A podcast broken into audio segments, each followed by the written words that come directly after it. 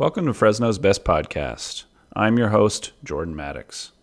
Today on our show, we have Steve Skibby, photographer, downtown advocate, and all around Fresno guy. We talk about a lot of stuff, including the state of the photography industry, uh, historical preservation, the importance of walking, and much more. As always, if you like what you're hearing, you can support us on Patreon with a financial contribution, or you can help spread the word about this pod through social media or by giving us a rating and review. It really helps a lot. But now, let's go meet Steve, and Baker will take us there. Fresno's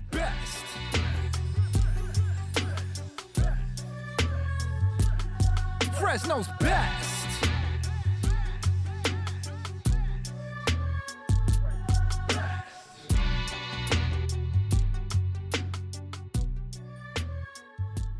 All right, Steve, where do you like to eat in Fresno? Oh gosh. Uh, well, I'm, I'm, you know, I wouldn't be considered a foodie. Uh, you know, I like food, uh, but I always kind of hold other people's opinions on the great places to eat uh, higher than my own. However, however, um, my wife is uh, she has celiac disease, which means she cannot have gluten uh, in any form, any any amount. So uh, that that limits our uh, outdoor eating. Yeah. Uh, so we we uh, we really like Casa de Tamales in uh, Okay. Tower, although they're on hiatus during COVID. Um, we found you know we have to find the restaurants that will um, cater to that need. Um, and uh, so that's one. We like uh, Lincoln and the Tower, Lincoln, uh, the pub there. Uh, they've they've done a, a good job, uh, you know, with a very simple menu. Um, and then downtown, uh, you know, we we like uh, Joe's Steakhouse. Uh, we like Kocky's.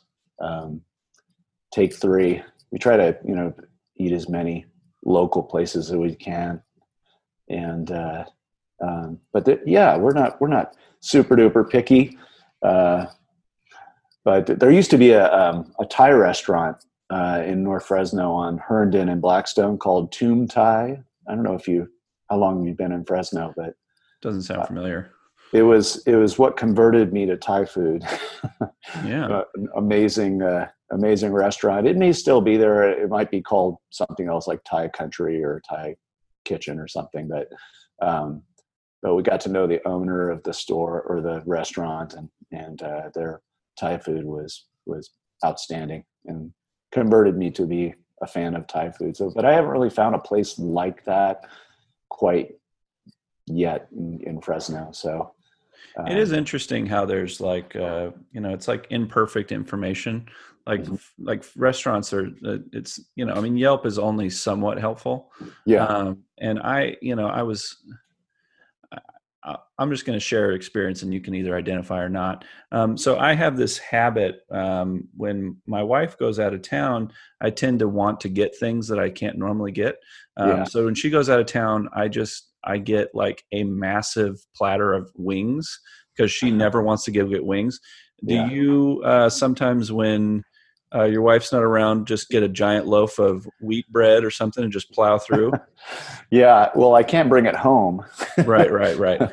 but uh, yeah, I mean, I, I I don't follow the uh, I don't follow the diet, so uh, you know, I'll go to uh, like Boca Taqueria in uh, in Tower, or um, you know, actually, you know, Take Three. I don't think they have any gluten free there, uh, but I you know really enjoy that, and uh, most of the items on Kocky's menus. Have you had their wings? I've not. Kocky's? Oh yeah, it's it's it's good. I'm not a wing guy, but they're great. Their barbecue know- sauce is fantastic. I- It's more of kind of like uh, wings. I feel like are like a, it's it's it's almost a ritual thing more than Mhm. actually. Because I mean, uh, you know, sometimes wings are well done, sometimes they're not. Um, I you know, but if a place does it right, I'm in my happy place. Yeah. yeah. Um, So whose whose opinions do you trust on food in Fresno? Oh, uh, you know? Uh, I I kind of ask around. Or, you know, I hear people talking, and uh, you know, friends from church or from work. Uh, you know, I've got a couple friends. Uh, I've got a friend who's uh, he's sort of my go-to for Chinese food. So if he recommends a, a good Chinese place, I'll you know check it out. Um, and then uh, you know, uh, I think I see a lot of stuff online, um, you know, on social media about different places. So um, Asada is sort of my my uh, judge of a Mexican restaurant uh, or a taqueria. So I've um, been trying uh, trying different different places, and there's there's some great ones. La Elegante in in uh, Chinatown is fantastic, um, as is uh, El Premio Mayor, uh, kind of up near uh, Gazebo Gardens off Shields and Maroa. Um, and then, uh, but locally or closer to us, I should say, is Don Tacha Taqueria, which is on Mackenzie and Blackstone. And they've been there, I think, a year and a half, maybe two years. Uh, fantastic, fantastic. So that's. I would love, I would love if someone made, you know, a massive list of all the taquerias and like what to order. You know, that would just be uh-huh. such a such a resource for Fresno because I feel like you could you could spend your life here just going from taqueria to taqueria. Oh, totally. And I I, I would love if someone you know compiled that. Um, I you know I, I I kind of miss the days. I lived in San Francisco for a little while, and I miss the days because uh, I would get the Chronicle and read it, and they, I would always go to the food section. I was obsessed with snobby food writers. That was just my, I just loved just how awful they were. Um, yeah. And you know, th- there's this kind of element of uh, you know anonymity where you don't know if the critics in your restaurant or not.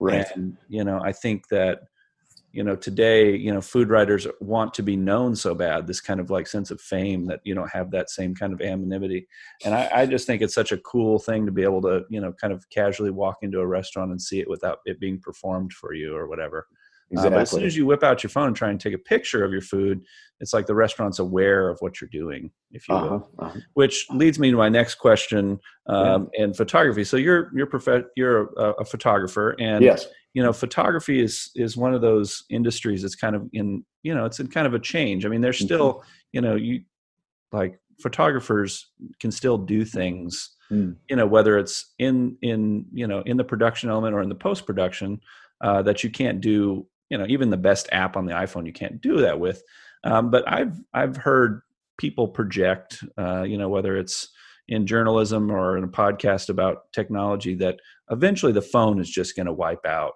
you know the kind of more manual uh, photography mm. um, you know and the dslr camera while it's you know it can do a lot right now eventually the phone is is is actually just going to take the picture for you you're not even going to choose hmm. where your frame moves it's just going to be the the the, the iphone uh, doing it hmm. for you so where do you i mean do you see uh, you know phones as kind of a threat or do you, i mean like if you're thinking about it in terms of you know like indust- in changes in industry you know like when the printing press was invented you know mm-hmm. the people that memorized or the scribes you know they were afraid for their jobs you know. Do you do you see do you look at an iphone the same way as a photographer? Not really uh, because there's there's elements other elements you know that go into photography besides the equipment you use. You know you have a relationship with your client or your subject. I mean that's one thing a you know a, a phone can't have a relationship. It's not just capturing the image you know and i'm talking about photography of humans you know portraiture whether it's weddings or special events or that kind of stuff. And so um, i think that'll always be a thing. But you're right um, you know photography has changed uh, drastically um, not just not just with you know the phone but also just digitally. You know i started in uh, 1985, um, and that's that's when I started going to school and and learning about photography and and uh, trying my own thing. And that was film, that was dark rooms, that was you know uh, exposing images 12, 24, or 36 frames at a time. Um, you know, uh, on a roll of film, and so you you were limited in in what you could do, and you had to be very careful. You had to know what your camera was doing it was a little expensive as well, you know, processing and, and everything like that. So it, it was a lot more complex. And I think, um, you know, that complexity was really good for me um, in my uh, attention span. It was good for me to, you know, have to apply um, apply some thought to producing an image. Uh, now it's it's a little different. Obviously, now you know we have a digital camera, whether it's a you know DSLR or a telephone, you know, or you know mobile phone. Um, you've got the image right there. You can see what you did. You can see the exposure. You can see, you know, what, you know, whatever whatever it was that made that image. You can see all your settings, and you can kind of learn from that. Not to mention social media and uh, YouTube and learning from other people's lessons. There's a lot of technique sharing uh, that goes on, and and that whole thing just exploded. And so, well, I don't think it was so much the the the iPhone or the you know the cell phone camera that um, changed photography, but more just the digital sense, uh, which opened up a, a whole new realm for people. So some people came right in and got really good very quickly. Uh, other people came right in, weren't so good, started businesses anyways. so um, so yeah, it's it's changed drastically, I would say. Uh, but I don't I don't think that the iPhone will or the you know the cell phone photography will change things. It it it opens up new branches for people making images. Um, I mean, I've used I've used my iPhone professionally uh, to take you know pictures when I didn't have my camera. Um, it, you know, it takes a decent image. Um, the image is what's important, not so much the tool. So, yeah. Well, so uh, you know, there's this there's this term uh, called a luddite, uh, which mm-hmm. is uh, refers to um, uh, some textile workers that were very fearful of uh, the machines that were being introduced in the 19th century, mm-hmm. and so mm-hmm. they just destroyed them. yeah, I, am a big fan of that, um, just as an anecdote. But um, beyond that, um, do you think there because there because there's always this kind of like turn to want to go back to the old ways you know so you were talking yeah. about the complexity with the you know mm-hmm. earlier methods of using early earlier technology uh, that was available when you started do you think there's something like inherently better about kind of the old ways or do you just you know do do photographers just need to move on and mm, yeah you know what i mean mm-hmm. yeah um no i think it really depends on the photographer i have a lot of friends that uh, or a few friends. I shouldn't say a lot. I have a few friends that are really fascinated with film because they didn't grow up with film, um, and so they're developing their own film. Um, I have another friend that shoots uh, Polaroid, and you know he started his own blog about shooting on Polaroid, you know, instant uh, film, and uh, you know it's so it's kind of it depends on what the photographer is going to do with it. If they're going to develop a a uh, you know develop a develop that's a good word uh, you know to go into an area that they're going to learn a little more about the art of photography then you know i think it's good. I mean i, I think there's a lot a lot of things uh, that i admire when somebody says that they're going to build their own dark room and, and start doing black and white and toning prints and doing all these kinds of things. I'm i'm, I'm kind of like go for it you know I did it for a long time and I'm ready to not do it. Paid your dues, right? yeah, I paid my dues. I, I mean, I think there's something to said for like really understanding the process at a deep level. Um, and so maybe that's the virtue in starting in kind of a more manual place. Uh, yeah. Uh, because if you're just taking pictures with your iPhone, there's no cost to your production.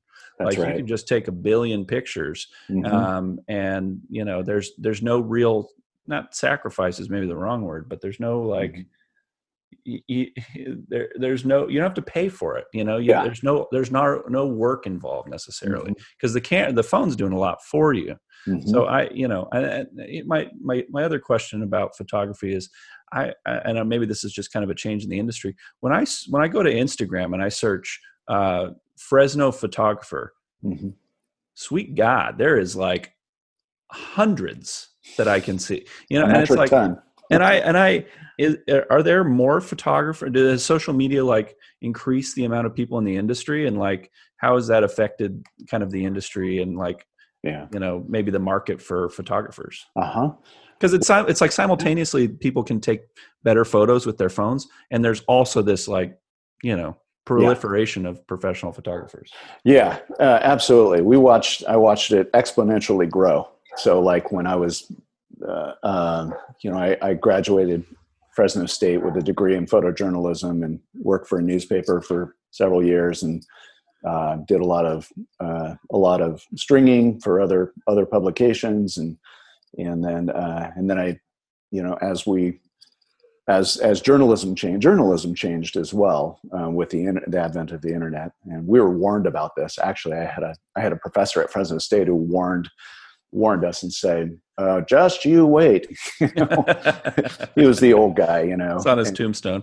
yeah, it's on his tombstone. It said, "I told you," but he he did. He said uh, he said that you know in a few years, uh, newspapers, if they don't uh, keep up with things, will be uh, be you know going down and. Uh, right. declining and and photographer photography will change drastically with the advent of shooting digitally because back then you shot analog you know you shot film and then you developed it and then you uh, scanned it into a computer and then you know that was that, that was the start of digital photography for us um, was doing that. And they had you know photoshop came around and uh, different ways to edit edit pictures. Um, but you know all this uh, all this to say that you know it was uh, I could see that digital was going to take over, and that a lot more people would become photographers as as it got easier. And so, so there's less barriers to entry. Oh, totally, totally. Yeah, you you could buy a, a digital camera for less than a grand, and you're on your way. You know, and some software, a couple hundred dollars worth of software. Whereas when I was, you know, doing doing photography with film, you know we had cameras we had lenses we had film we had processing we you know there's no software or anything but there uh, all these all these other things that you had to get uh, in order to you know, start your career. Um, not to mention, you know, learning how to use all the equipment. And now it's it's a lot a lot more simple. So I watched it. You know, I started my own my own business in photography in in 2003 um, and watched it just you know fill up uh, from 2003 to 2010 it probably tripled the number of photographers in fresno uh, and uh, some of them were very good. I mean, it was it was great. We had a little group uh, back in you know 2007, 2008. We used to meet together and talk about our pictures, and we had a. a but then the group got bigger and bigger, and and uh, you know we could no longer meet. And then eventually the the market was saturated, and so it was very difficult to maintain a a business, at least for me, uh, to uh, you know compete with people that were taking a lot less money uh, for jobs. Yeah, and it feels like too that I I mean I don't want to make any generalizations, but it feels like there's a lot of like part-time like mom photographers you know, at home that yeah. just do it and they're not you know they they're or it could be i'm not making a generalization about women no. but like it could no, be just you know someone doing it part-time while there's another breadwinner in the house quote unquote um, that you know so they can do you know a shoot a month or whatever yeah.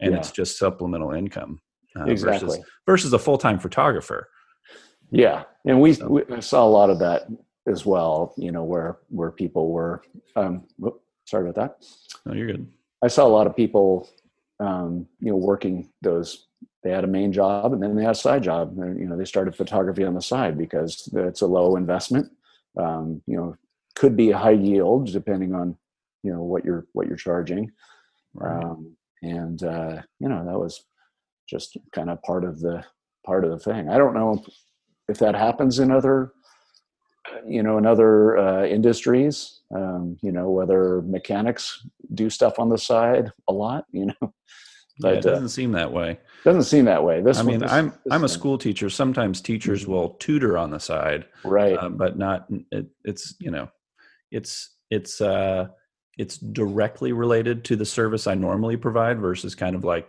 oh, I'm just going to have a different industry that I do part time.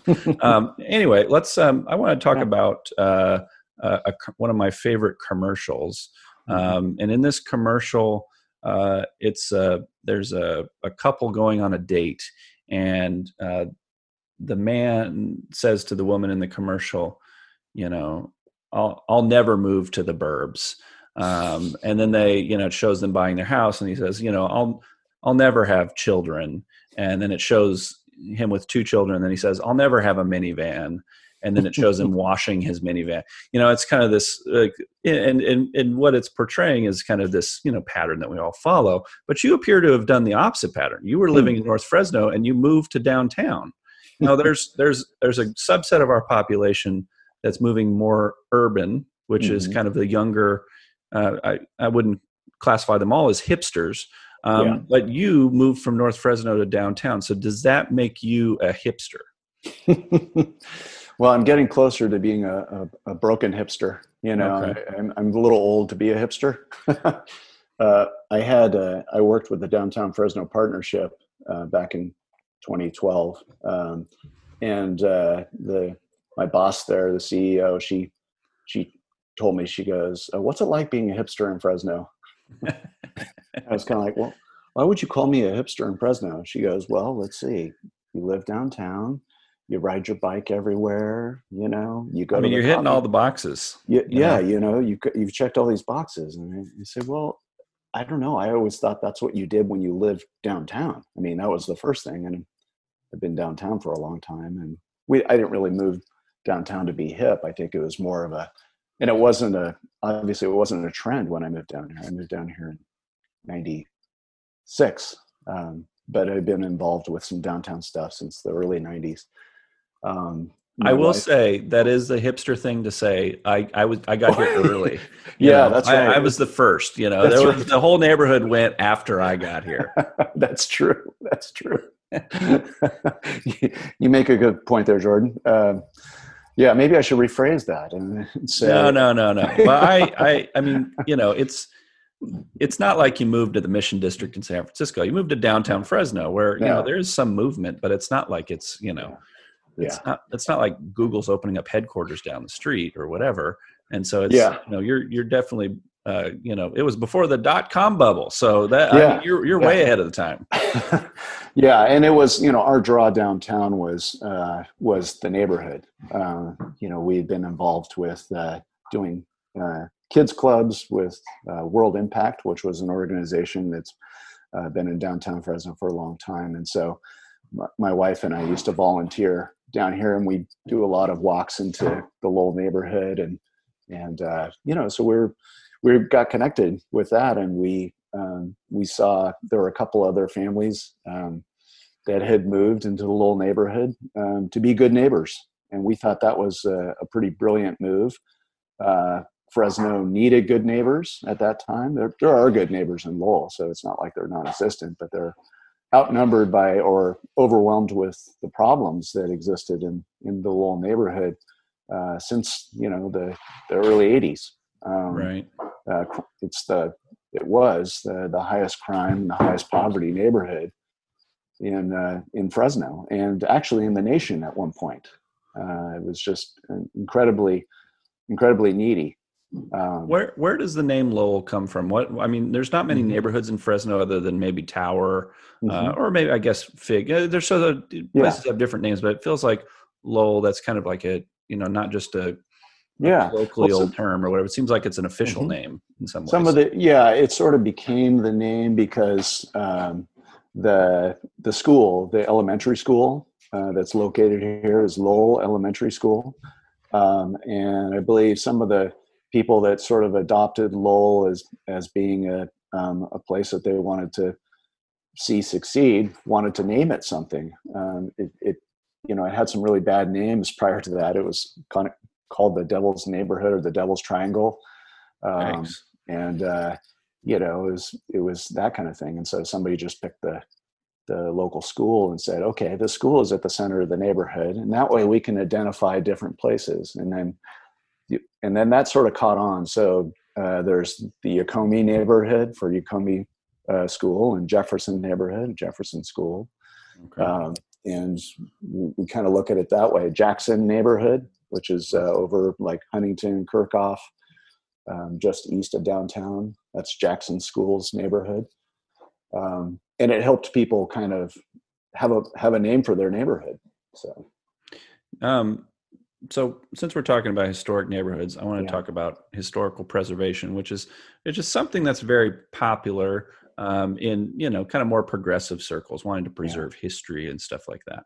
mhm. Um, and here here's my here's my you know kind of uh, question slash caution, right? So let's Mm-hmm. imagine that I, you know, I've got I've got an a, an 81 Honda Civic and it has 400,000 miles, and I go to this one place.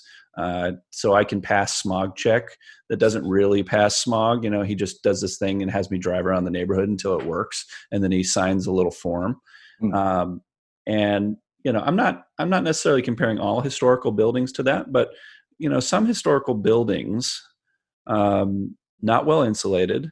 Mhm. Uh, you know, I mean, some of them have I don't know questionable uh, earthquake. I don't know what it's called, but like you know, when that yeah, that seismic standards or yeah, yeah, we're into retrofit buildings and stuff. Sure. Um, and and so my question is, you know, if if it, it- I understand the goal of wanting to preserve kind of the history in a neighborhood, but how do you balance that with like efficiency, with you know financial concerns in the neighborhood, with you know, I mean, I have I have some friends who bought a house in downtown. It's built in 1902. It's on, or I think it's 1902 or four, something like that um, and they so there's all these rules for how they maintain the house which Right. you know i mean it's it's on the registry so they have to do it and you know i understand it from a kind of historical preservation point of view but it makes it really hard for them to you know to to do maintenance and Yeah. so the the and and it almost seems like well if you know if the city's going to set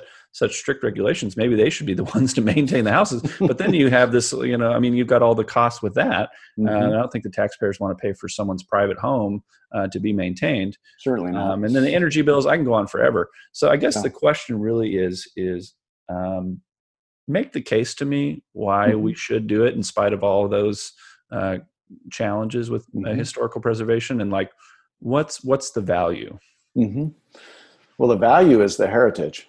So, um, you know, I and I'm I, I can't go into cost because it cost depends on what you do to the building and Sure, depends sure. on the needs of the building.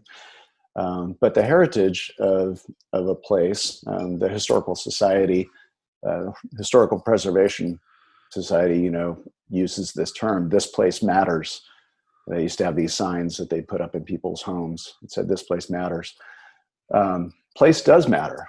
Uh, we saw in the 60s uh, in Fresno, in particularly in downtown, a, a, movement to remove uh, many buildings, and there were dozens of buildings that that got the axe uh, and were raised, um, and uh, including the courthouse. Um, and some of them they used reasons of you know seismic worries, you know that there's earthquakes, but you know that and there's uh, but the other thing i think that at that time fresno was really trying to develop a modern sense because it was a farm town. It wasn't big like los angeles. It wasn't a port city like san diego or san francisco you know. Um, and it was it's surrounded by agriculture uh, and i think i think there was a mentality that said you know if we modernize it you know we put these facades uh, on the old buildings and we knock down some of the ones that look old, um, people will take us, uh, will value uh, downtown more. But what they did is they ended up eliminating a lot of the heritage of downtown. So if you go to other cities, you go to like, have you been, you've been to Seattle? Mm-hmm. Uh, Seattle's a big city. It's sprawling. I mean, their downtown is, I don't know how many miles long, you know, along, it's, it's quite a drive. But if you look, um, they have most of their buildings are older historic buildings. If you go to San Francisco, you'll see a mixture of old and new. Uh, you come to downtown, you'll see a lot of 60s era things built up. You'll see a few older ones.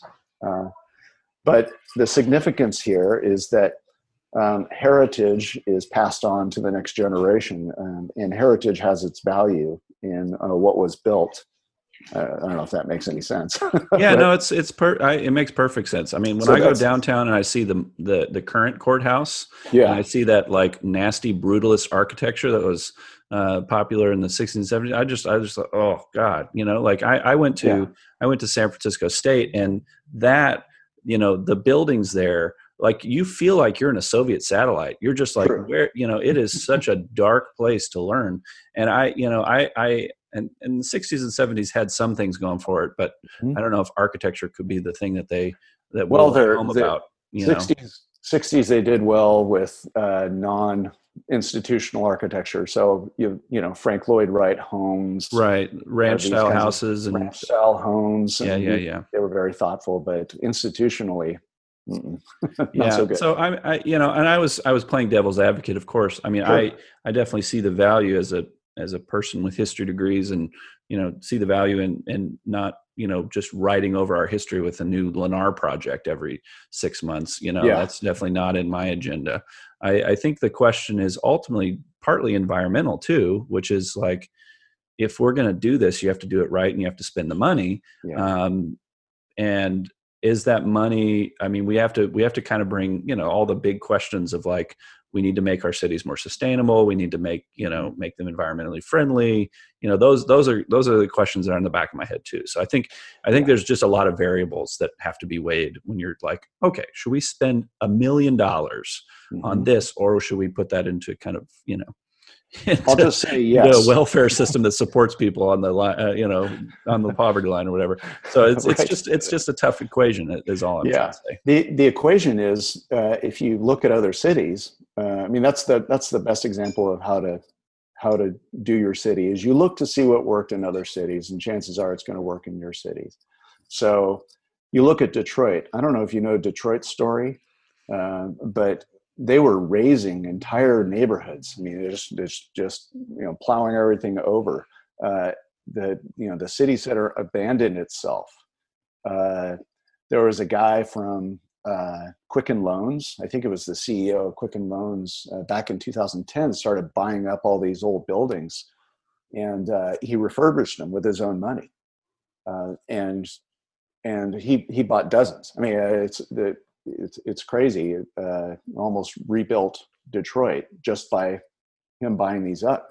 Jeez. Well, what what happened? Everybody wanted to live in the in and work in the old buildings because they have a better vibe. I mean, people are happier. It's attractive. You know, younger people want to be in a, a building that's significant and beautiful and has has uh, charm. You know, they don't want to they don't want to work in the courthouse.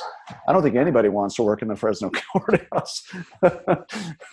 you know, uh, so I think I think you know we see that happen, and, and it's just a matter of uh, investing in these, and then they fill up, and then you know they demand top dollar. I mean, the uh, they end up you know paying for themselves uh, instead of you know 75 cents a square foot for retail space on Fulton Street. They'll be able to get a dollar fifty, you know, or two dollars, uh, which gives the property owner money to do more work, and that's the, been the big the big holdup on on uh, Fulton Street is just uh, you know they've been charging seventy five cents to a dollar for square foot, which for a downtown is unheard of, um, but it's not unheard of here because the downtown has been economically stunted for you know the last forty years or so. Which you just led me just perfectly to my next question, which is Yeah. you know there there's there's there's two ways we could talk about this there's a ways Mm-hmm. you know there's a way where you i mean kind of like where thing where you see things are going and and where you want them to go Mhm. um you know and that there's obviously different voices that are part of this conversation you know and Mhm. whenever you're talking about redevelopment i mean craig scharton and i talked about this for a long time which is you know is you know it's it's all comes back to the uh robert moses question which is Yeah. you know should one person decide things or uh but if you have a community to decide things it's really tough to get stuff done um, because you have a lot of voices and a lot of different opinions and so sometimes you want an autocrat but then you get autocrat solutions like Mhm. giant freeways going through a neighborhood but then at the same time if you know you let you leave it to you know all you have to do is watch the show parks and rec Yeah. and you see what happens when you know you just let any community member you know you know Yeah. have a voice in how things are going to be managed so so i guess my question is where do you see things where where do you see things going right now and where would you like them to go Yeah. Well, for the last 10 years, um, I've been pretty pretty happy with the, where they where they went. Uh, we went from a city that was making decisions about um, about how it was going to develop uh, everywhere else but downtown. Uh, there wasn't there was an RDA, uh, you know, redevelopment agency, you know, downtown. Um, but then that that converted into um, what's called a PBID. I don't know if you've ever talked about that with Craig, but that's a property-based business improvement district. So, uh, and this is what they do in in almost every downtown, and even even Visalia, you know, a small downtown has a, a business district where basically property owners pay uh, an assessment based on the value of their property uh, that goes in towards uh, you know improving the cleanliness the security brings events downtown uh, you know puts amenities uh, you know on streets you know plants um, garbage cans you know new lights these kinds of things. And all this is um, all this is very effective. These these things have, have always worked uh, there's there's not really a PB, PBID that hasn't worked and there's a couple hundred in this country currently. And uh, we we started one in 2011. Uh, city council approved it. It's um, and so property owners uh, downtown in in a uh, section of downtown, particularly on Fulton Street, agreed to assess themselves to do this. Um, and I think that's one thing. So we're we're that's a huge huge step for Fresno. Uh, to that property owners would agree to assess themselves. It's like, yeah, sure, tax me, but it takes vision for that to happen. So um, the property owners have to go, well, here's where we want to be. And a lot of property owners aren't there yet. We still have a lot of property owners that have no idea or have no care for uh, where a where our downtown is headed. Uh, there are there are some property owners that are like that, and they aren't doing anything with their buildings. They're not making any any uh, changes, or eh, they're just not part of the game. Um, but uh, I think Fresno is also connected well with um, the neighborhoods uh, downtown, particularly my neighborhood, uh, in the last 10 uh, to 15 years. Um, and they started investing more effort in code enforcement um, and connecting with the community here. Um, Lowell is a really strange community for you know in the scheme of of downtown so or in the scheme of neighborhoods in, in you know central fresno and south it's a little weird just because we we have a very established community very connected interconnected community and the city could see that that there was interconnection and then they would work with with uh, with our neighborhoods uh, and uh, you know like 2009 when Mayor Swearengin uh, came in, came into office, uh, you know, one of the first things she did was had a meeting, uh, a, a, community meeting.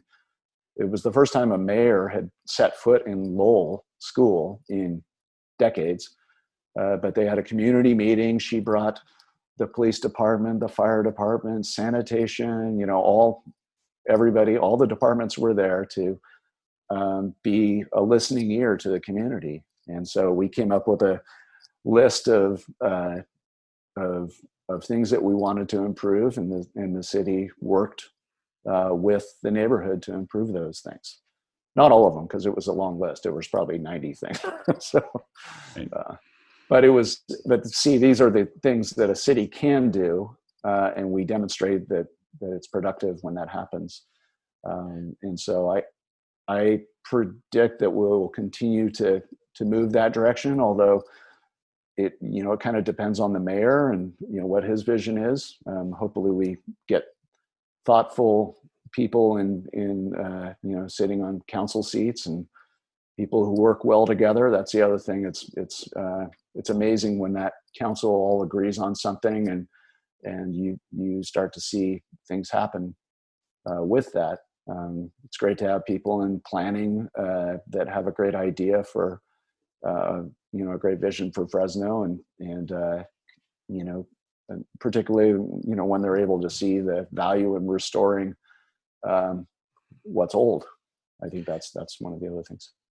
Yeah, I think uh, I think a lot of people have a misunderstanding of uh, you know change and political change because they watch too much like national news where Yeah. it's a performance and the ideological differences are made into made to be much starker than you know they maybe are um, just for the performance of it whereas i think the municipal level you can you you change really does happen and it really you know people do there's a lot of decisions at the local level that are not ideological that it's Yeah. just it's not a really a dis- disagreement about what it's a bit disagreement about how How? um, Right. you know and i think that um, that presents an opportunity for you know listeners that are maybe like frustrated like they think the world is coming to an end politically well maybe you should just get involved locally um, and you know you could really do things that are going to have pretty immediate change uh, for your environment um, and what whatever your decision in the uh, you know presidential election uh, is is like I mean it, it could affect your life, but it's much your life is much more likely affected by your mayor and your city council and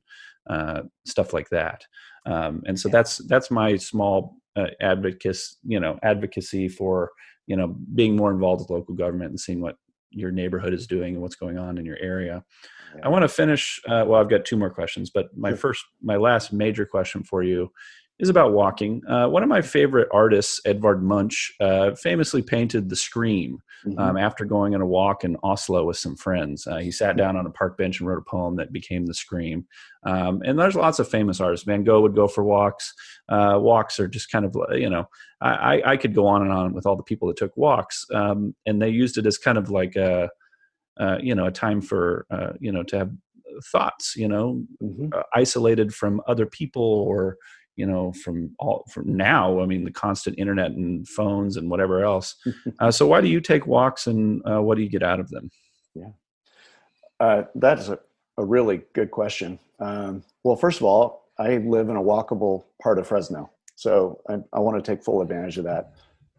Uh, second of all, I'm an extrovert, so I really enjoy meeting people and seeing seeing people, and and uh, you know, my wife is just the opposite. She enjoys uh, reading uh, about people, and so uh, you know that's um, we do go on walks together. But I think um, you know, for me, it's it's uh, connecting with my community.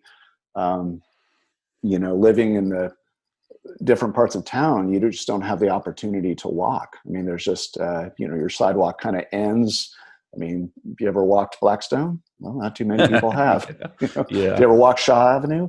Probably Yeah. not. Herndon? Never. You know, these i don't are all. often like to walk on the side of freeways which is basically what blackstone is Yep, and Shaw. Have you been on Shaw? You know, it's like 60 miles an hour right right next to you on the sidewalk. And so um you know, so what we've created is these expressways and, you know, instead of making a, a place where people could walk or ride their bike or, you know, use other alternate forms of transportation which are uh healthier for you and for the environment and for everybody around. I mean, it's it's just a it's a better thing. And on the Um, Blackstone thing, not to yeah. interrupt you, but on the Blackstone yeah. thing, you know, it makes me crazy about that. And you know, Mm. I've talked to, um, I was talking to um, the leader of the Better Blackstone Association Yeah. a few episodes ago, and you know, he was telling me that uh, you know the plans to add some protected bike lanes and stuff.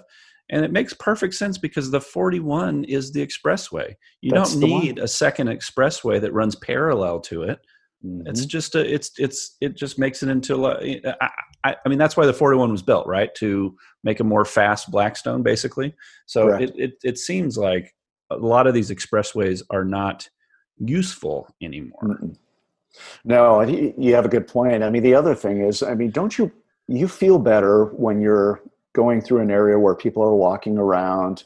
You go on Olive Avenue. I mean, you go in the Tower District, and Olive doesn't have the greatest walkable. So it does have sidewalks, right uh, but they're not particularly wide, uh, particularly in some spots. Some spots, you know, there's restaurants along there, there's shops along there.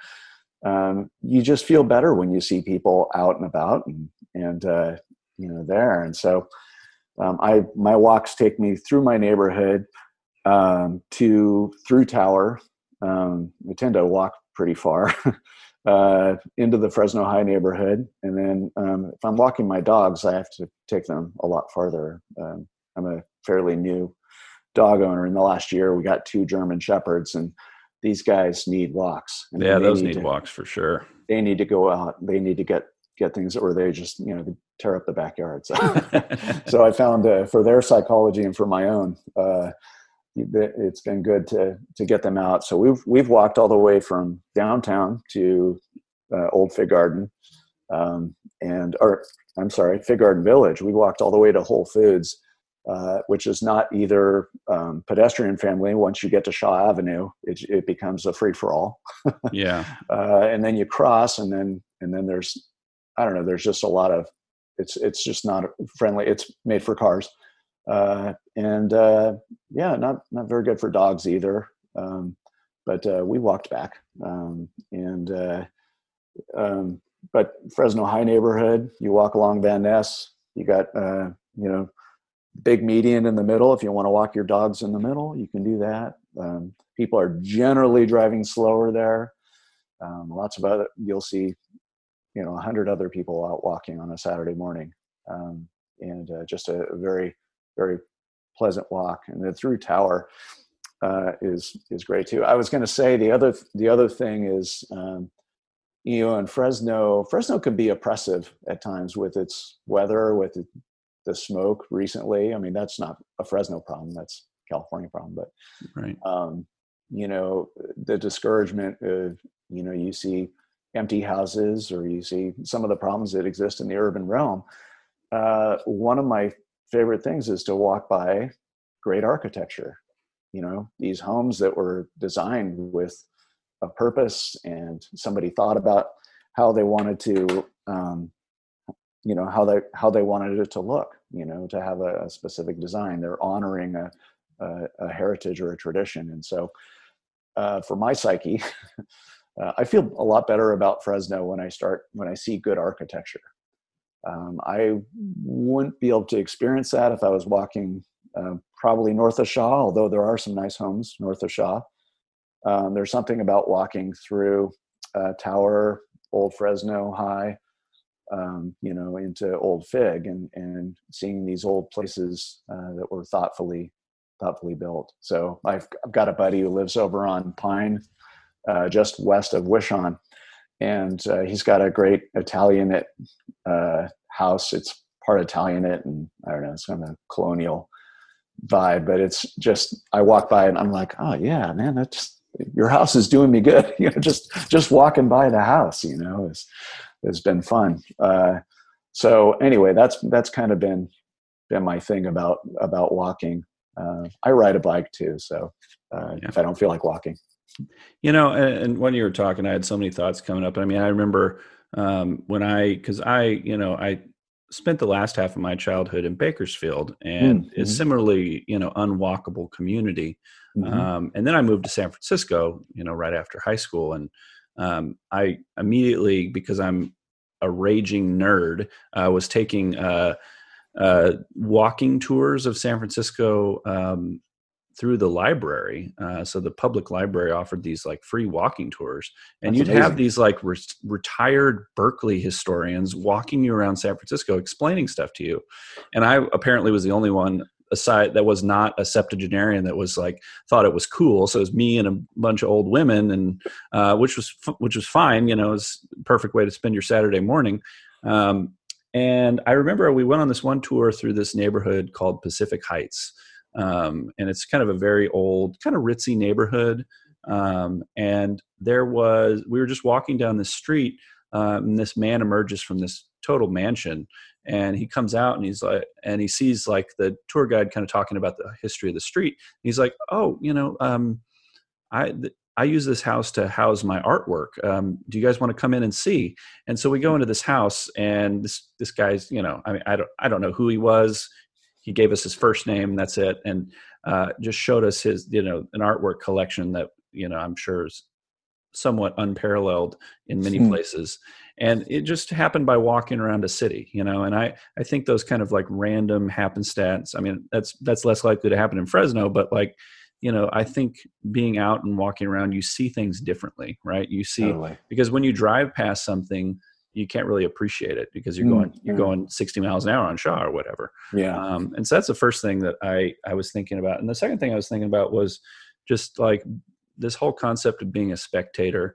You know and i think i think there's two kinds of unfortunately uh, we've turned into two kinds of people spectators or complainers you know people that Mhm. assume that a city has to be the way it is because it is the way it is you know and if it is that way then it's probably that way for a good reason um, and then there's the people that just want to just complain about how much it sucks that Mhm. you know people drive 60 miles an hour down shaw Yeah. and i think both of those are just so i mean one of those is cynicism and one of those is just pessimism and i yeah. I think that we need a lot more optimism, which the you know kind of the driving force under optimism is that can change if you want it to, Yeah. and things sometimes are the way they are by accident, you know, Mhm. by a bunch of market forces that weren't working towards the human good, that were just working Yeah. towards different goals, and so I think. Uh, that by looking at through it through your lens, which is seeing like, well, what do we want this to be, and how do we get there?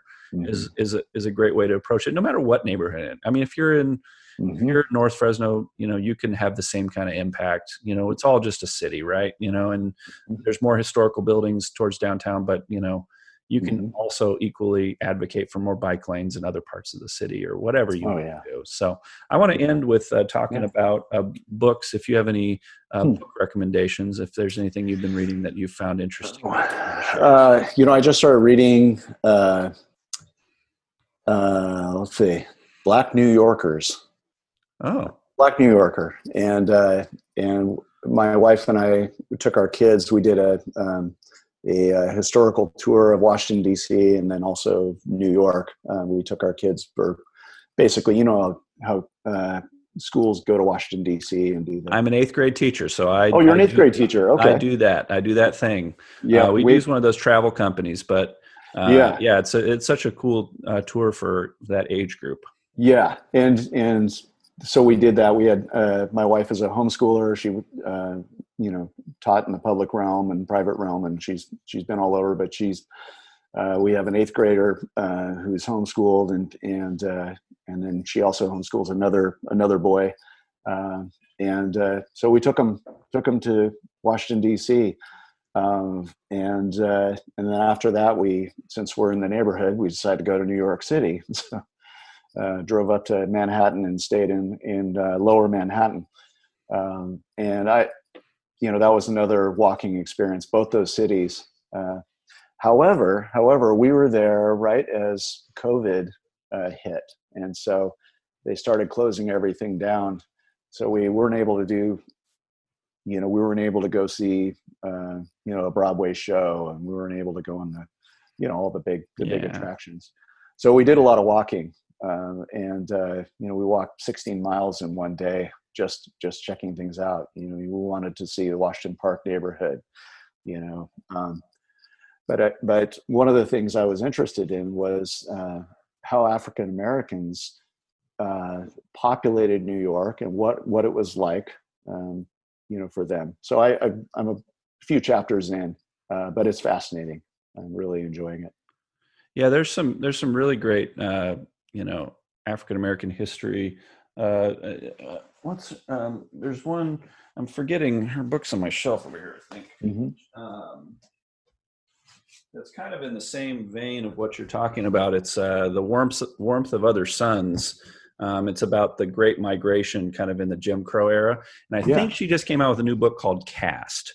Um, that is, I'm, you know, I think it's a Oprah book club or something. Yeah. Um, and I, I, I think, you know, given all of the, you know, uh, protests and everything going on, and you know, there's there's a bunch I will say this: there's a bunch of uneducated people on all the sides, All the um, and I'm a more progressive person myself. But and I would say, equally on the progressive side of the equation, there's a lot of uh, you know ignorance about the history of things. Mm, And I think you know what you're reading about is essentially, you know, when they when when African Americans left the South after the radical Reconstruction, mhm. you know and they entered in these new you know giant urban metropolises in the north you know what what that history looked like. And it's Yeah. it's something to there's something to be read about that. I mean i i yeah i could go on forever but uh we'll we'll leave it there. Thanks again steve. I really appreciate it. And uh you know I, you know, we can probably keep talking forever if we wanted to.